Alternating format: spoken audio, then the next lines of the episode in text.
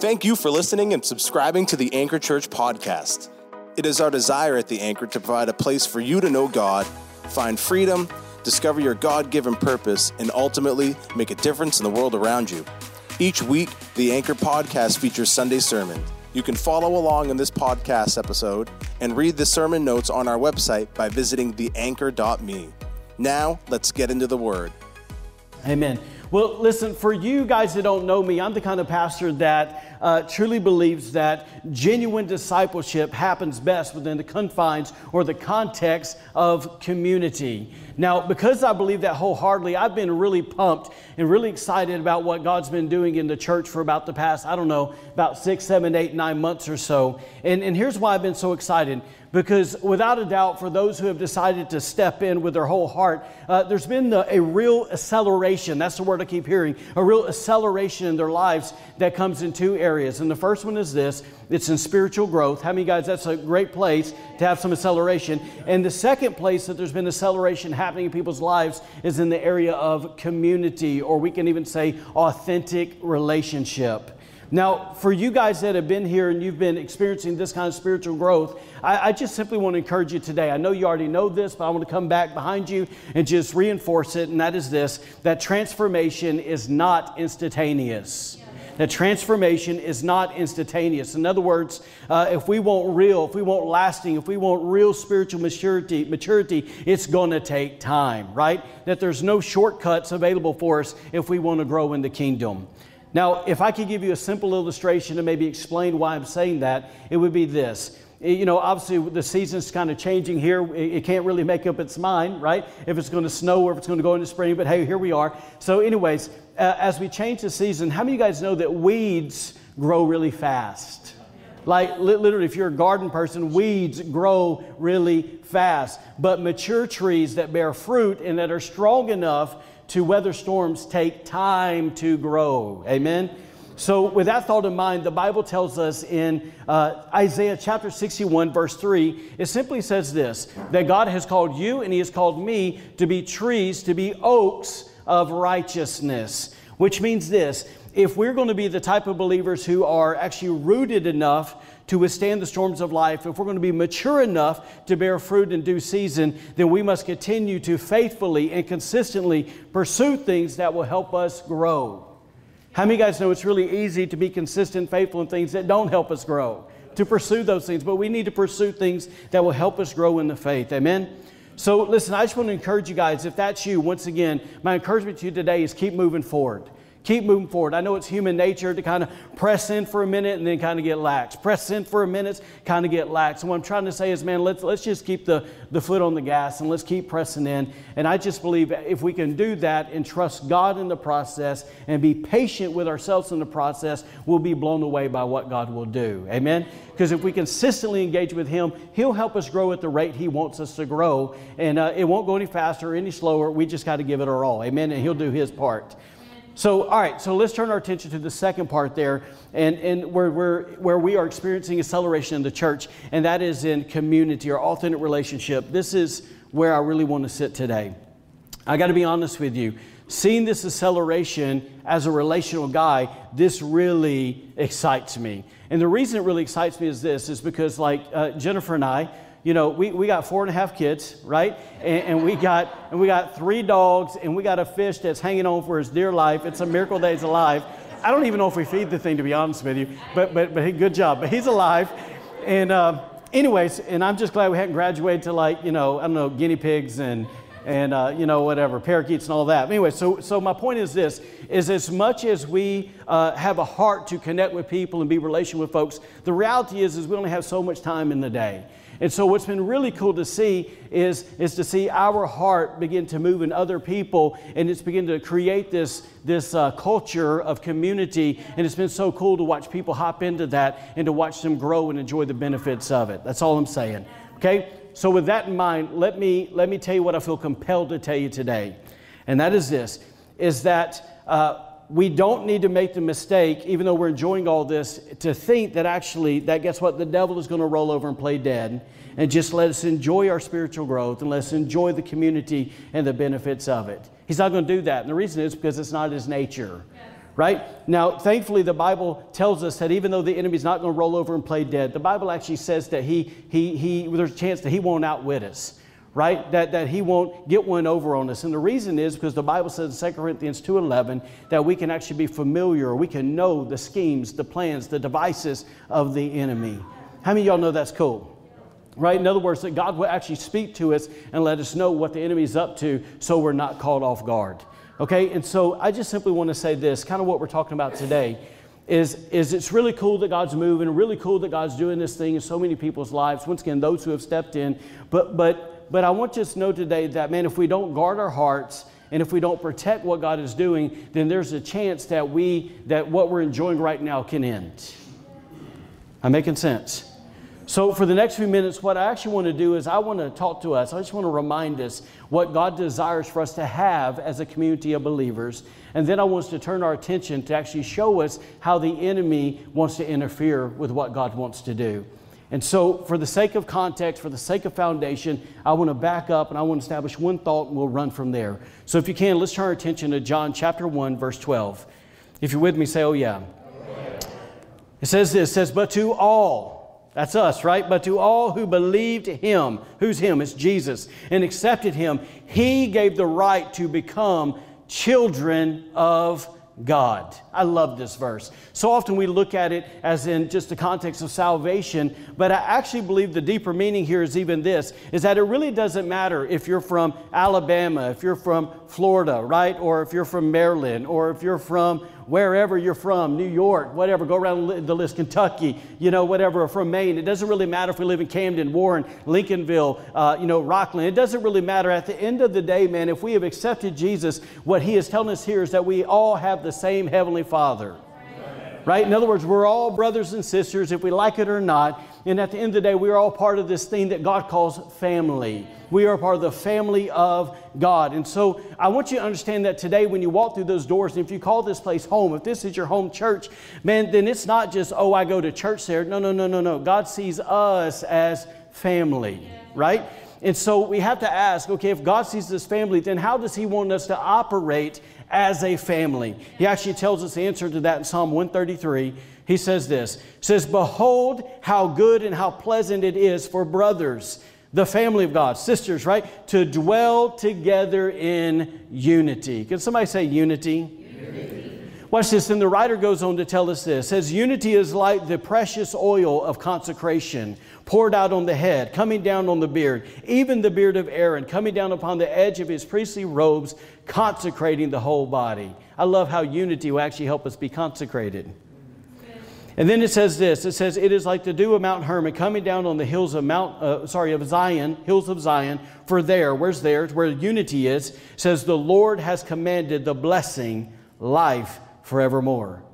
Come on, I want us to grab a hold of this today that God wants us as His family to live in unity. And He actually said that when we do, guess what? He'll release His blessings over our lives. So, just out of curiosity, is there anybody in here that says, Man, I wouldn't mind having the blessings of God in my life? Yeah, amen. Like five of us. Amen. That's so good. Man, I want the blessings of God in my life. And I just think this if we want the blessings of God, then we have to stop viewing unity as a thing and we need to start viewing it as the thing. Let that sink in. Because in the Bible, it's not a thing, it is the thing, because God is a God of unity. Amen? Amen. So listen, I think so often in church, you know, it's so easy. People quote Psalm 133 and they act like that that's some isolated verse that's in the Bible, that, that it's just like an isolated truth. Yeah, God's family, He wants us to live in unity. Awesome. But I want you to realize today that God's family living in unity, uh, that idea actually runs through the entire Bible from Genesis to Revelation. So we see this in other verses like this. I'll throw a few at you just to get the wheels rolling. He said this that if one can put a thousand to flight, then two can put 10,000 to flight. He even said this that two are better than one. If you're married, you better say amen. Okay? He said this He said, How can two walk together unless they are in agreement? He said, And the two, talking about marriage, shall become one, and let no man split what God has put together. He said, If two of you agree on anything in prayer, the Father will do it. He said, Where two or three are gathered in my name, I am there. We know that 120 were in the upper room, and the Bible says they were in one accord.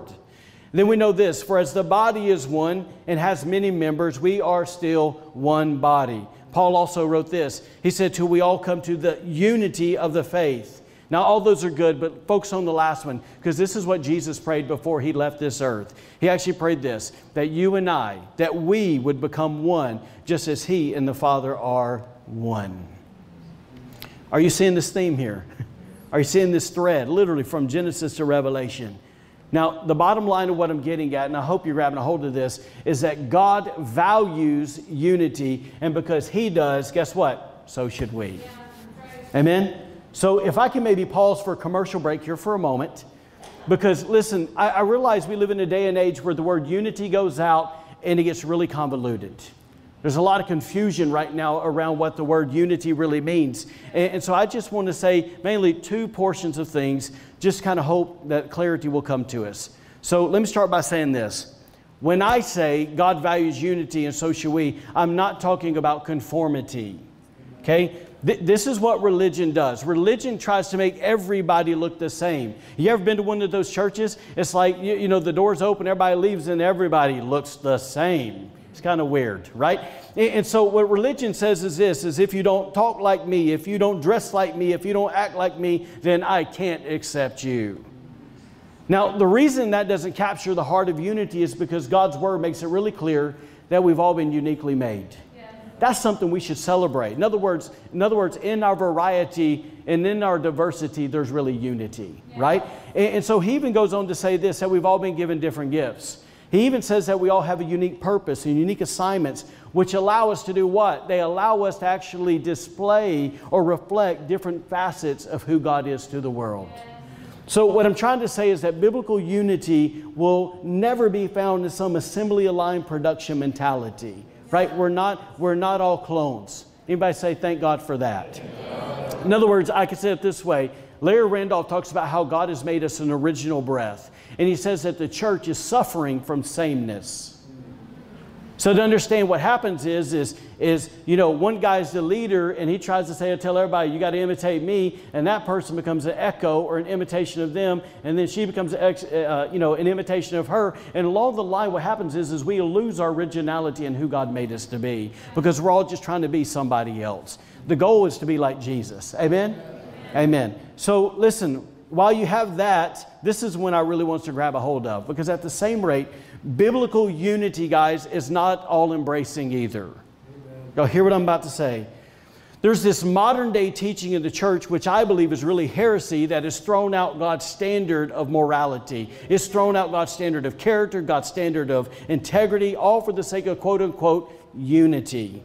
In other words, what it says, if we're going to walk in this whatever pseudo whatever thing of unity, then we have to accept everyone's lifestyle and everyone's choices. Y'all heard this? Watch this. But that I want you to know is false unity. And here's why I'm saying it's false unity. Is because God is the creator. Okay? And, and the bottom line is, is he's the one that defines unity, not man. And what's happening is, is because the church as a whole doesn't pray, doesn't seek God, doesn't know the Word, guess what? We don't understand what God's really said, and so we pursue what the world says is unity, and we're being deceived. Yes? yes? So, so listen, so I don't know whatever comes to your mind when you hear this, but I don't want you to misunderstand what I'm saying. Because here's why I think we're being deceived is because truthfully there's this confusion around this one idea. Okay? And it's this that God has called us to love everyone but He hasn't called us to accept everyone's sin. Okay, and so what people say is, well, if you're going to if you're going to love people and if you're going to be, uh, you know, if you're going to be like Christ, then you have to accept all that. Well, where's that at in the Bible? It's not there. I've read it plenty of times. It's not there, right? And, and, so the reason I believe this teaching isn't correct is because all godly, all godly unity, once again, is grounded in the truths of God's Word. So anything beyond those truths in an attempt to include someone else is to compromise what we know to be true. Right? To put it plainly, and I hope you catch in my heart here, because I'm not mad or angry at anybody, just passionate about this, right? Is to put it plainly is that we should never unify among obvious sin. We don't unify around obvious sin, right? Because if we realize or not, watch this, when we come into agreement, in other words, when we unify our hearts, with another person's sinful lifestyle, what happens is, is we actually step out from under, uh, or let me say it this way, we actually step out of unity with God. Right? In other words, it's impossible to be in unity with God in His Word and His Spirit and be in unity with the world. The two don't match right? And so what happens is, is if I am in unity with God and then I start hearing what we hear on TV all the time or what we see on social media, I go, well, maybe that might be true because I don't know the Bible. So I do this, I step over there because I think that's unity, right? What happens is, as soon as I make that step, I come out from under the covering of God. And that's a really dangerous place to live. Amen? Amen. So listen, if you're having a hard time maybe hearing what I'm saying, I just want you to maybe go, man, th- ask yourself, does God take this serious? I believe the answer is a thousand percent yes. Okay? And, and I want to just encourage you to remember what the Bible says in 1 Corinthians 5. Let me paint the picture for you really quick. Uh, basically, Paul, uh, he hears, think he had a letter wrote, written to him, but he heard that there was a man in the Corinth church, the Church of Corinthians, Church of Corinth, let me say it right, that, that was there that was actually sleeping with his stepmother. And you're like, wow. Now, here's what took Paul to a whole nother level. It was the fact that he said this it's not that you are aware of it, he said it's the fact that you're basically boasting about it. Like you're bragging that this dude is sleeping with a stepmom.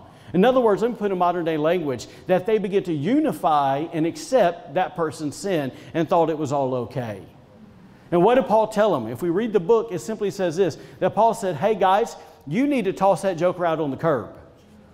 You need to throw his, you need to throw him out of the church. Why? Not because I don't love him. He said this, because we love him, our hope is, is that there'll be what? Destruction to his flesh. In other words, he'll step out from under the covering and literally he'll begin, the, the devil will come, have his way with him. And what will happen is hopefully he will wake up, he will turn around to his senses, and he will repent and he'll come back. Why? For the saving of his soul. Destruction of the flesh for the saving of his soul. Right? Now, here's what's funny. In the church today, we, we want to go uh, like this. Here's what the Bible says. Eh, no, we don't want that one. Oh, yeah, we'll keep that one. We'll keep, yeah, that's good. That, mm, no, because I've been watching TV. Ah, we got to get rid of that one. And we pick and choose. But, but look, let me, let me just say something, because obviously I know I'm not Apostle Paul, but I am the pastor of this church. So let me put it in some perspective for us. Let's say this. Let's say, let's say while we were in worship, we find out that, uh, that Wes over here, sorry, Wes, I know it's not your nature, but, uh, but, but that Wes is actually prowling around in everybody's cars while we're worshiping. We're, we're singing, and he's thieving. Now, how many of you guys know that if I knew that he was doing that, and I just said, hey guys, we all know that Wes is doing it, it doesn't matter. We love him. Now, now, now, how would that make y'all feel? Would y'all feel like I'm a good pastor and it's a safe place to be? No. Let's even go a step further. Let's say some guy comes in and we know that he is a predator, okay, and he's going after our kids. Well, let's just love him. It's okay. Look, I'm all for somebody's redemption, okay, but we're going to use wisdom in the process. Yes. Amen. And my point is this: is it's amazing how because we drink the Kool Aid how we go over here and we go, you know, well, that one is acceptable and that one's not. No, no, no. Read the book. He didn't say, yeah, but, yeah, but, yeah, but. No, no, it's in there. Yeah. So let's live biblically. Amen? Am I making sense to y'all? Am I being too hardcore for y'all? Doesn't really matter to me today, to be honest with you. Look, the Bible's the Bible. Amen? Amen. All right, so, so watch this. He doesn't just stop there. Paul goes on and says this in 1 Corinthians 5. He says, If a person calls himself a believer, and is still actively engaging in sexual sin, greed, the worship of idols, and is a drunkard or a liar, then we shouldn't even eat a meal with that person. In the modern day church say that's not love. I think Paul wrote Corinthians chapter 13. That's the love chapter, by the way. It's the same dude, same Holy Ghost moving through him, telling him to write. Amen? All right, so before we hit the play button, because you remember we're on commercial break, um, anyways, before we get back to it, I just want you to know that, it, in my opinion, the all inclusive doctrine that's being taught in many circles of Christianity today is nothing more than a tactic of the enemy to cause confusion in the body of Christ. Once again, if we don't know the word, it's really easy to not only deceive us, but to confuse us as well. And what happens is, if he gets confused, what it does is, is it muddies the water so much that uh, guess what? That we begin to have division among us because he's smart. He knows that a house divided against itself cannot stand. And so, if he can get us bickering and fighting and disagreeing on things, in other words, arguing over stuff that Scripture clearly says, then guess what? He can get us divided and he wins. Amen? All right, so play. Let's ask a question. If those things aren't biblical unity, then what is biblical unity? We need to know that if we're going to do life together. So, listen, in my opinion, biblical unity is this it is when we lay aside all the areas that are up for interpretation in the Bible. Okay, I'm to pause there for a minute. There's loads of things that are not up for interpretation in the Bible, like what we've been talking about. But then there are areas that are up for interpretation, right? And I'll say this I'll throw some of them at you just because it's where the church tends to uh, get sideways with one another. It's like, do we believe in predestination or not?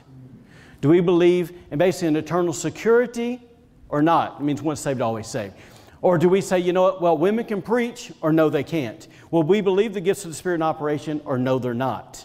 Right? Those are the things that are kind of up for interpretation that this guy right here is not going to make that much of a big deal out of it. I did it one time, I won't now. Right? Because when you come to a place, a state that doesn't have many Christians, you kind of throw out your bias, pet doctrines. And you're just glad somebody knows Jesus. Great place, say amen, because there not many of us.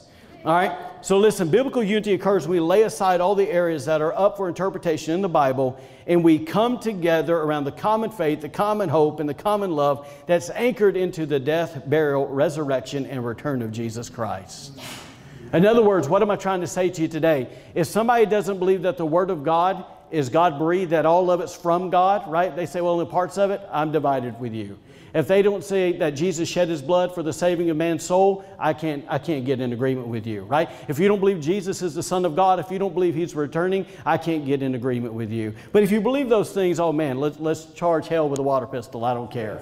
Let's do it, right? And so, watch this. This is a really neat thing I want to see, and this is where I want to maybe get some traction into something. It's when we begin to be unified with those areas that we just talked about, around those things that are really important, right? The gospel, then I believe it becomes our joy to do life through what the Bible calls the one another's. And you see, in true biblical unity, this is what's found. Once again, it's the one another's of the New Testament. It's where we learn how to love one another as Christ loved us. We learn to encourage or to build one another up we learn to actually serve one another. In other words, we have a heart of hospitality that we learn how to give to one another as needs arise. In other words, we are a gen- we are marked by being a generous people, right? That we know how to serve one another, right? That we know how to give to one another. We know how to honor one another. In other words, we know how to value one another. That we know how to be tenderhearted and kind towards one another. They even know how to forgive one another. We know how to bear one with one another's burdens, right? Know how to carry. In other words, I'll say it this way: that requires us to care right? To carry one another's burdens. That we actually say, you know what, we're going to confess our sins to one another. Man, that's where it gets authentic and real, right? Until you're willing to get down the mud with somebody and go, man, here's my junk. Because most people hide. Okay, and we say, I'm done hiding. Why? Because I need somebody to pray for me. That last one, because I need to be healed. Amen. So I just think this when you go down and look at those one another's that's in the Bible, man, that's where true biblical community, true unity, where the true family of God, uh, where that's found and what it's supposed to look like. Can I hear a good amen? amen? All right, so let's shift gears, okay? This is the part that I've went, you know what, I, I have wanted to share for a while, okay? Um, so I want to I want to talk about the number one thing that knocks you and I out of unity. Okay? Jesus told us what it is. This is huge, and I believe this is going to hit home for every single person. Jesus told us this in Luke 17 1. He said, Then he said to the disciples, It is impossible. Somebody say impossible. impossible. It is impossible that no offenses should come, but woe to him through whom they do come. It's about to get real. Notice that Jesus says it is impossible to live this life without having an opportunity to be offended. So, if we believe that's true, then guess what, guys? There's a great chance that every person in this room has either been offended, is currently offended, maybe what you heard today, right? Or you will be offended soon, right? Just hang in there, give it a moment, it's going to happen, right? In other words, if we believe, because Jesus said it is impossible to live this life without being offended. Now, how do uh, you know offenses normally enter into our lives? Chris, can you come here really quick? Yep, you, Kentucky. Come here, Kentucky. Just stand over there, man. Don't get too close to me, okay? But you can put down your stuff. So, watch this. How do offenses normally enter into our lives? Okay, so listen, what happens is there's another person in the family God. Like, man, we're enjoying life. We're doing life together. Man, we're, we are iron sharpening iron, right? We're growing together. Man, we're praying together. We're doing all these things. And we're just, man, we're doing it. It's authentic community, right? And then one day what happens is, is guess what? He disappoints me, right? That somehow, man, I had some expectations and he doesn't meet them. I'm trying to tell you how offenses come in your life, okay? And then what happens, or maybe it's like this maybe he told me he was going to do something and he didn't go, you know, he didn't follow through his word, man, so he broke a promise with me. Now I'm offended, right? Or maybe he lied about me. Man, I was talking to Wes and I found out he li- he'd been running his mouth about me. Man, that wasn't even true, right? Or then I found out that maybe he, maybe he did something to me and I just like, man, I didn't appreciate that. Bro, that was rude right? Or maybe one day he says, you know, he gets up the guts and he wants to tell me that there's something in my life that's wrong. And I'm like this. It doesn't matter really. Come on, y'all, talk to him here. It doesn't matter if it's really right or wrong what he's saying. If he didn't wrap that that whatever, his complaint, his, his uh, discrepancies, whatever, in, in love, then guess what? I can't receive it and I get offended right? Or maybe he betrays me. Maybe he gossips about me because he talks behind my back. Maybe he rejected me for some reason. Maybe he, I, you know, I come to find out, man, this dude's been using me for his own benefit. Or maybe he hurt someone I love. Man, he said something about my wife. He said something about my kids. And now, I'm, you know, he didn't do anything to me, but man, I'm offended because you offended them. Anybody ever been there? Come on, somebody. That's the best thing you said all day. Listen, but the main thing I want to see is this is more often not, this is what I feel like Jesus wants to say. So listen, is that when any of those things happen to us or to someone we love, we often respond by getting our feelings hurt and we become angry, right? And when two, those two things happen and they're unresolved in our hearts, sooner than later we will become what? Bitter and offended right? And if we realize or not, when those things are left unresolved, in other words, I can't come to a place of, of peace, nothing's reconciled, I, man, I'm just stuck in that place, then the inevitable happens, and it's this, is that when he does any of those things right there, he disappoints me, I find myself emotionally going, you know what? I'm putting a brick down. Oh, he said that about me? Oh, that's another brick. And then what happens is, is because we all do this, I start replaying that thing in my mind, and man, that thing's like multiplying right? And sooner or later, what happens is, is between me and Chris, I have emotionally built a wall, right? Brick by brick, and now we've become divided. Thus, we've lost our unity, right? Like my heart is cold to him now. I got nothing for the guy. We used to be like this, hey! And I'm like. I see him at the Walmarts, right? I see him at Walmart and I'm like this. Whoa, I duck down that aisle. Don't act like you've never done that. Listen, but here's what I'm asking you to do today. I'm asking you to whoever your Chris is, maybe if you can just take for a moment and set aside that offense, that maybe for a moment you can take your eyes off that person who offended you and, and forget about the wall that's in between you. Like, like maybe if we do that, we could dig a little deeper into what Jesus actually told us in Luke 17. And here's what I want us to see. The word for offense that he used actually means this. Some of you guys already know this. It means basically a trap, okay, bait to a trap or a trigger to a trap, okay, a trigger or bait for a trap.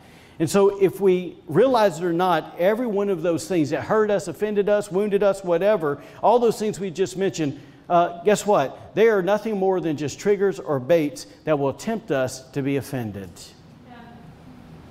Y'all follow me?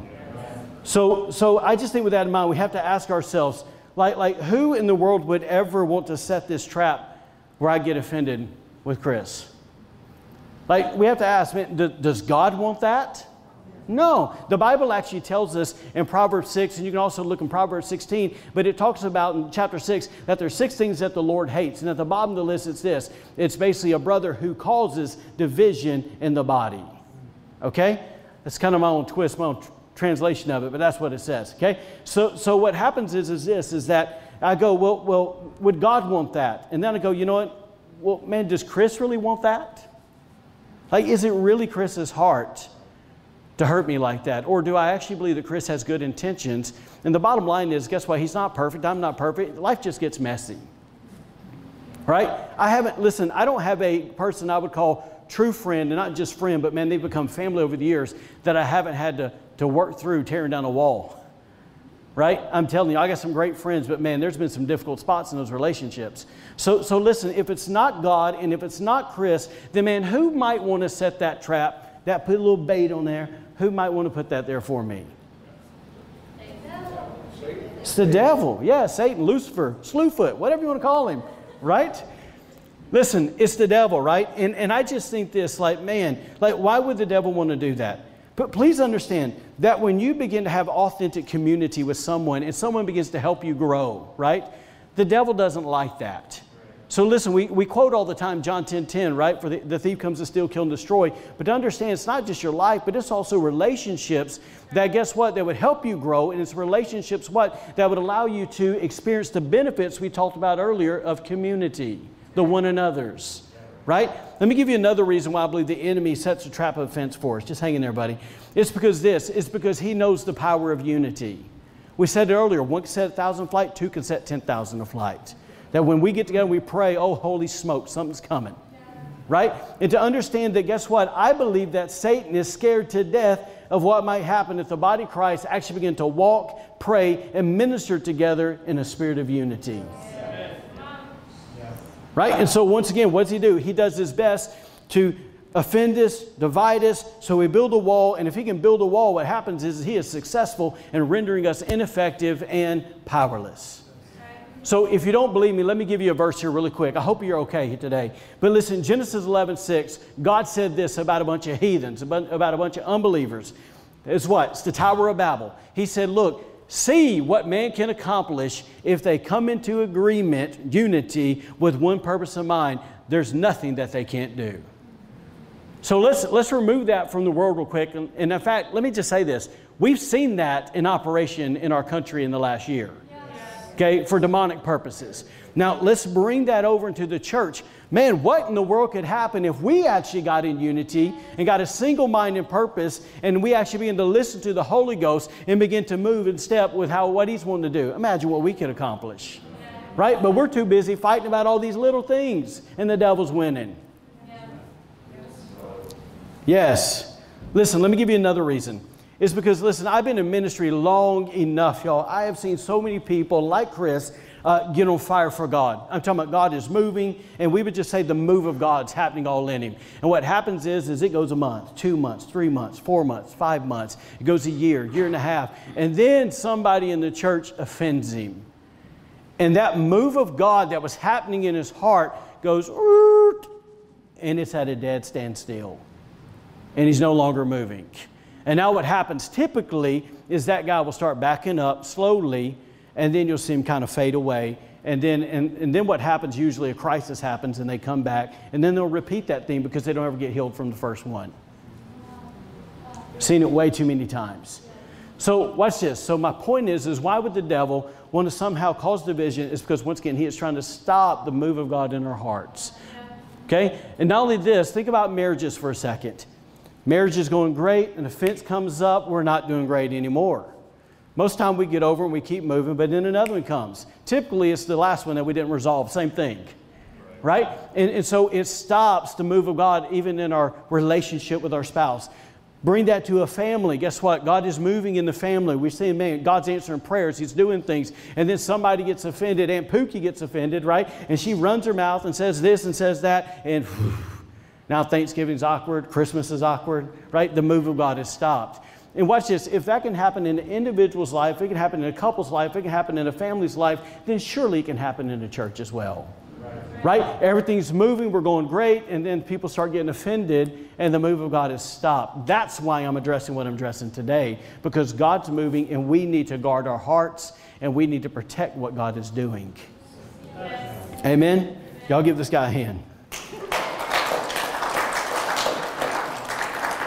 If Jesus says that it's impossible, impossible for us to live this life without being offended, th- then surely he came along with that and said, Hey guys, let me give you a few things that'll help you you know, get out of the trap when you find yourself in it. That'll help you tear down that wall when you've built it. Let, let me give you a few things when you get offended that will help you get free and stay free. Just maybe he did that, right?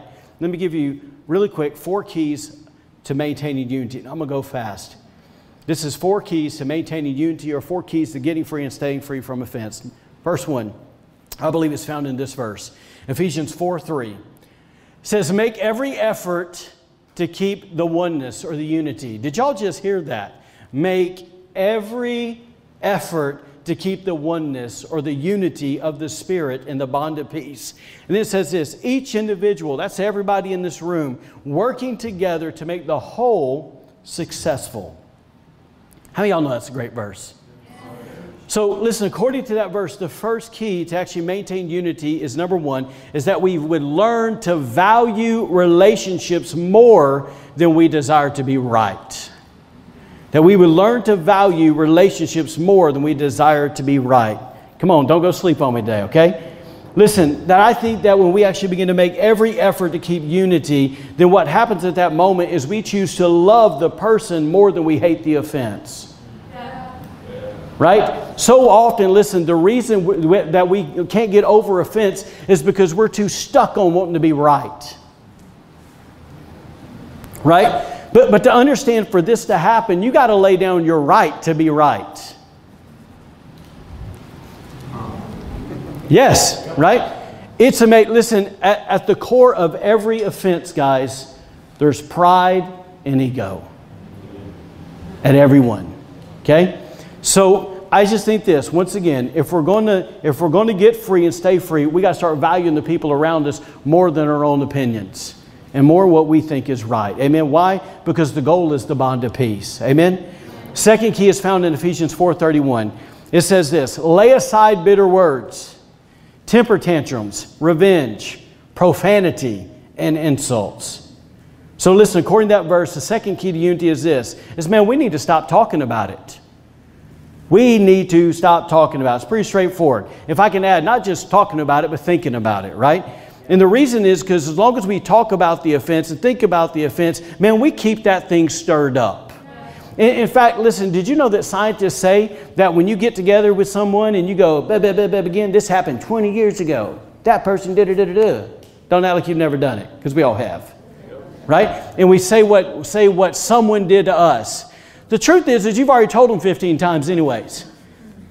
They, they've seen that movie so many times. Give them a break. You know what I'm saying? Reruns do get old after a while. Every movie's not, not, not uh, Nacho Libre. That's all I'm going to say. Just never gets old. So, so in the sense of as long as we, listen, scientists say as long as we keep talking about it and as long as we keep rehearsing our brains, thinking, thinking, thinking, what actually happens at the time is we're releasing chemicals in our body. They're being released at that moment, and we are reliving that thing as if the first time it happened. That's why when you get in a fight with your spouse and you bring up something 13 years ago, all that stuff comes right back up. Right? Am I making sense? And I just think this, man, if we want to get free, we need to stop talking about it. We really need to trust God. We really need to say this come to an altar and say, God, here it is. I give it to you. And we need to quit taking two steps and going, ah. Take that back with me. Why? Because a lot of us have found our identity in our hurt, so we're afraid to leave it. Amen? So I just think this, man, if we're going to move forward, we got to quit replaying it verbally and mentally. The third key is found in Ephesians 4:32. It says, "But instead be kind and affectionate towards one another." It says, "Has God graciously forgiven you?" Let's let those words settle in for a moment. I, have talked to some of us in this room. I know myself.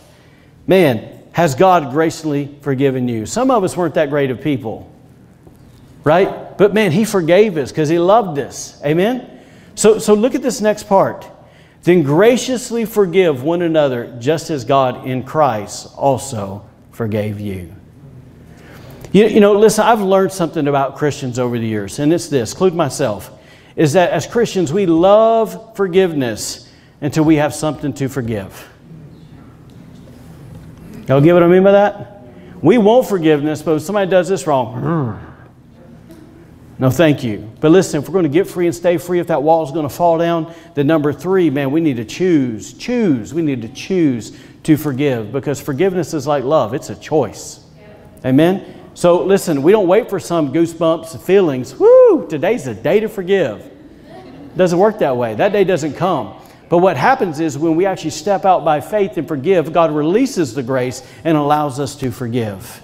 Okay, but I want us to notice something here before we move on. Notice that Paul didn't say, hey, forgive, and just go, okay, yeah, but you keep carrying it. No, no, he said you need to forgive in the same way that God forgave you. Same way. So, how did God forgive us, gang? Does he come along and say, you know what, well, I'm going to hold these trespasses over you. I'm going to remind you every three weeks. Uh, if that's happened to you, that's the devil. Or you didn't really repent.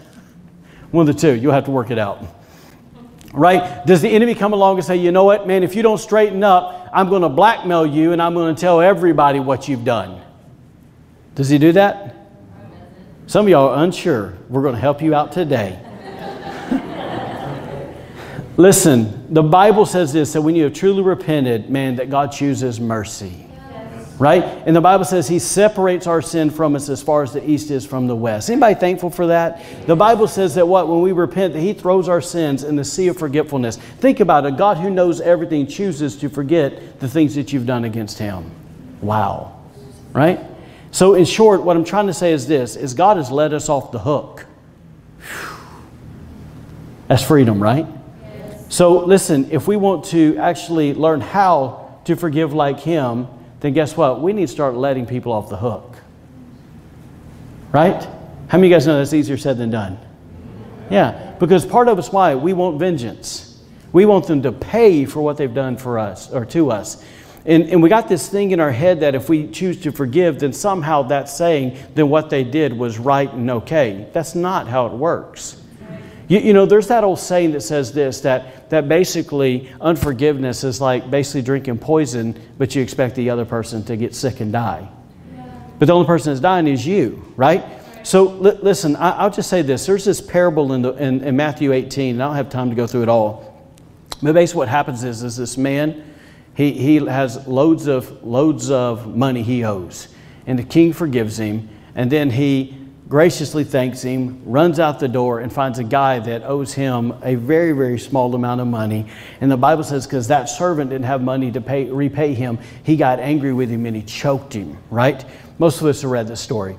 And then what happens is, is the king finds out of what the man did, and he actually says this that that man, uh, that the king actually comes to the man and says, "Why did you not forgive the way that I chose to forgive you?" Man, can we hear the heart of the Lord today in that? Why did you not forgive the way that I chose to forgive you? And I just think this if you actually look in that story, what the outcome of that man's lack of forgiveness was, you find that the king actually turned him over to the torturers. And, and I just want us to understand today is that not what happens when we choose to hold on to some offense? The person doesn't get tortured, we get tortured right? We put ourselves in bondage and we begin to be tortured with anxiety, with anger, with bitterness, with lack of peace, division, right? We're the one living behind the wall. In fact, what happens is, is when you've learned to live like this, you build a wall here, you build a wall here, you build a wall here, and you build a wall here, and you ju- you're just trapped. Yeah. Because you're offended at everybody because, you know why? Because you just can't get over it. And who's miserable? It isn't those people. They're on the other side of the wall. They're in the open. You're the one in bondage, right? And you're frustrated and you're depressed. That's all torture. And I'm just trying to say today, man, whatever it is, I understand there's some things that hurt deeply. Guys, I get that. I've had things happen to me that have not been easy to get over. But I've had to come to a point where I, I value peace more than I value the desire uh, to get even. And I've had to say, God, I'm asking you. Uh, to, to basically help me to forgive those people. So, God, I let it go. And I believe, because I tell you, I walked it out, when I have let those things go, man, He's come with some incredible grace and mercy in His presence, and He has changed my heart dramatically towards people. It's amazing when you see someone where there's loads of walls up, and then you see them, and you're just like, oh, I just love you. But see, the key there is this. So, I can just kind of give you a bonus thing. Is everybody okay?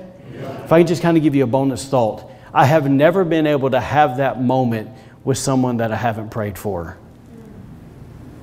Right? Because what, ha- what happens is typically, I, you know, build a wall, right? Chris is on the other side, and I'm just angry. And I go, I don't even want to pray, with, pray for him. Don't even want to do it. Goes against Matthew 5, right? Goes totally against Matthew 5. Go read it.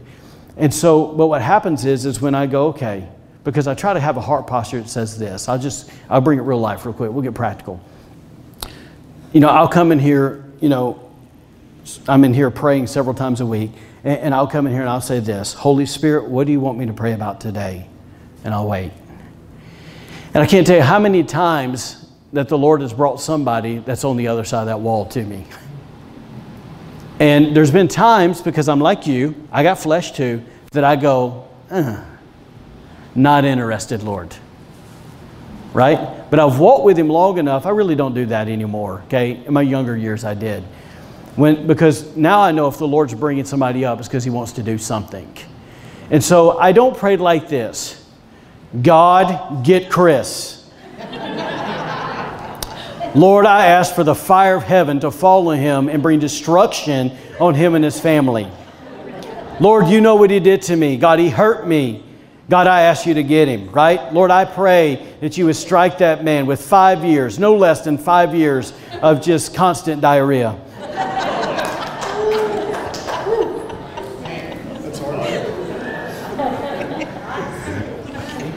Right? In other words, God, it's not that. It's, it's this.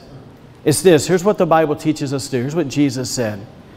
Father, I thank you for Chris. Lord, I understand, God, what happened between us and it hurts. But Lord, today, in the name of Jesus, I choose to forgive him.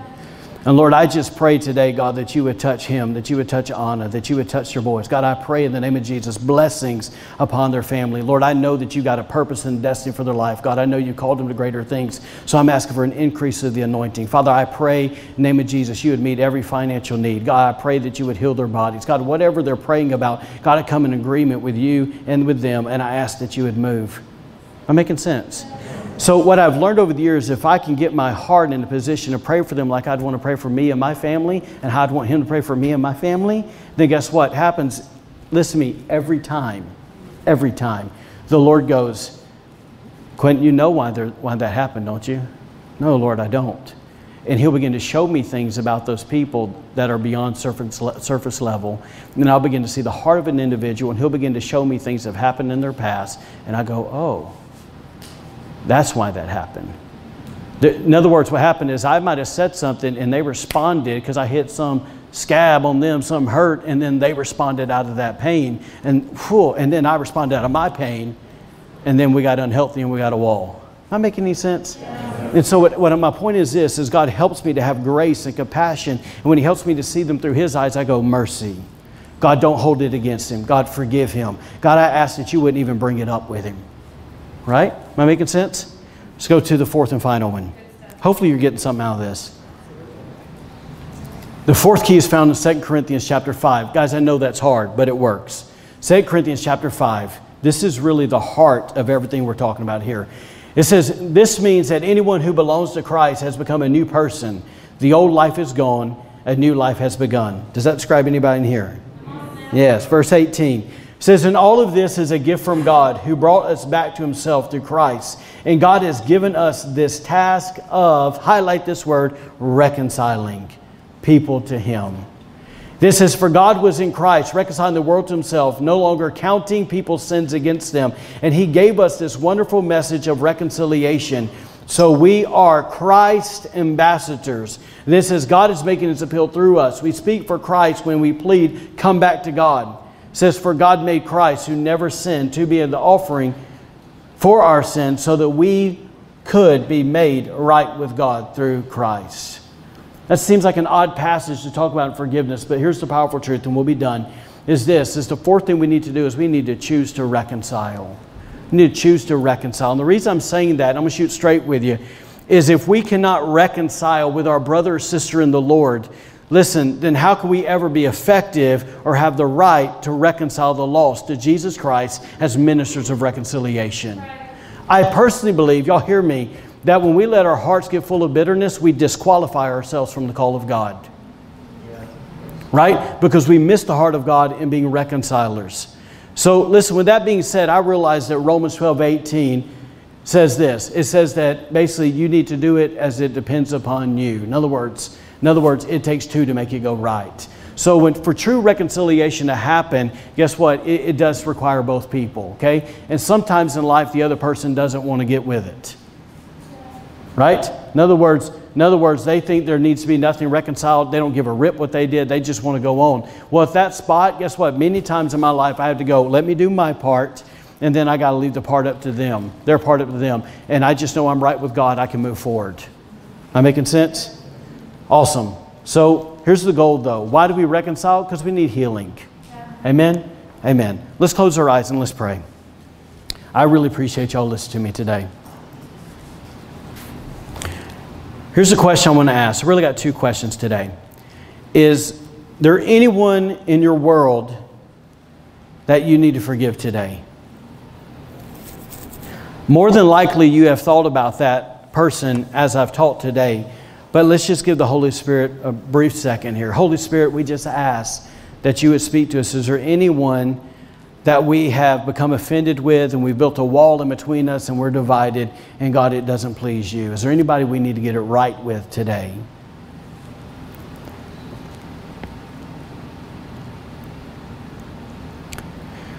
Second thought I want to throw at you is this is Jesus said in Luke 17, 1, it said basically it's impossible that offenses wouldn't come, but then he said this, but woe to him through whom they do come. Sometimes in life, guys, we uh, unintentionally, sometimes intentionally, we offend other people, and by doing so, we cause division in the body of Christ. And, uh, and I just want you to know today, man, if, if, that's, if that's you and that's where you're at today, that you know that you've offended someone by the way you've either acted or worse that you've said, then, then maybe is there something there that you need to repent of and you need to get right with yourself? So, Lord, would you please show us that if we've offended anyone, Lord, will you reveal it to us in Jesus' name? So here's the goal in the verse we're going to pray into. It says this in Colossians. Just keep your eyes closed. It says, And above all these, put on love, which binds everything together in perfect unity. That's what I want to pray about today. So let's pray. Father, we thank you today, God, for your word. Lord, it is truly alive, and Lord, it's truly relatable and applicable to our lives. And so, Lord, today I, we're just really asking, God, if there's a wall in between us and another brother and sister in the Lord, Lord, we're asking, God, that you would tear it down in Jesus' name. Father, the offenses and the hurt and the pain that we've held on to, God, even if it's terrible pain, Lord, we just choose today to forgive those people so we can be free. Lord, we're, we are so tired. Lord, I really feel like there's some people in here that are just tired of being tormented. And uh, Lord, the truth is they've just been there way too long. And uh, Lord, they have ran on that hurt uh, so long, man, they look like a, like a hamster on one of those wheels running and they're just going nowhere. So, Lord, we just simply ask today, God, that you would allow that wheel to be broken. Lord, that pattern to be broken. God, that mental replay and verbal replay to be broken. Father, we pray that we would begin to realize that we need to forgive just as you forgave us. God, we don't want to be people, God, who violate grace and violate mercy. Lord, we don't want to be people who are, you know, who have received something great from you, God, but refuse to give it to someone else. And so, Lord, uh, we just choose today, God, to forgive as you forgave us. God, we ask for grace to be able to do that in Jesus' name. And Lord, we pray lastly, God, if we have somehow, uh, you know, offended somebody else and we know it, Lord, would you give us the courage and the humility to be able to go and just get it right, to go and to confess our sins, God, so that we may be healed. Lord, we pray, God, that you would just show us, God, even, even if it's not this moment, Lord, throughout this week, God, I'm just asking, God, that you would show us, God, if any of this and where it's applicable in our life, and God, how we need to apply it. Lord, I pray, God, that we would be ministers of reconciliation. And Lord, uh, the truth is, we live in a place, God, that people need you. God, they need you. And Lord, we don't need anything in our hearts that's hindering us from doing your work. And so, Lord, would you come and make our hearts pure, make our hearts clean. God, set our face again to the right purpose, set our face again to unity in the body of Christ. Lord, thank you for protecting us in this area, God, so we continue to grow and just uh, move forward in you. Father, we ask for these things today in Jesus' name. Amen. Thank you for joining us today. Be sure to follow us on Facebook and Instagram for encouragement in your walk with God and to receive updates on events happening at The Anchor. Have a great week and God bless.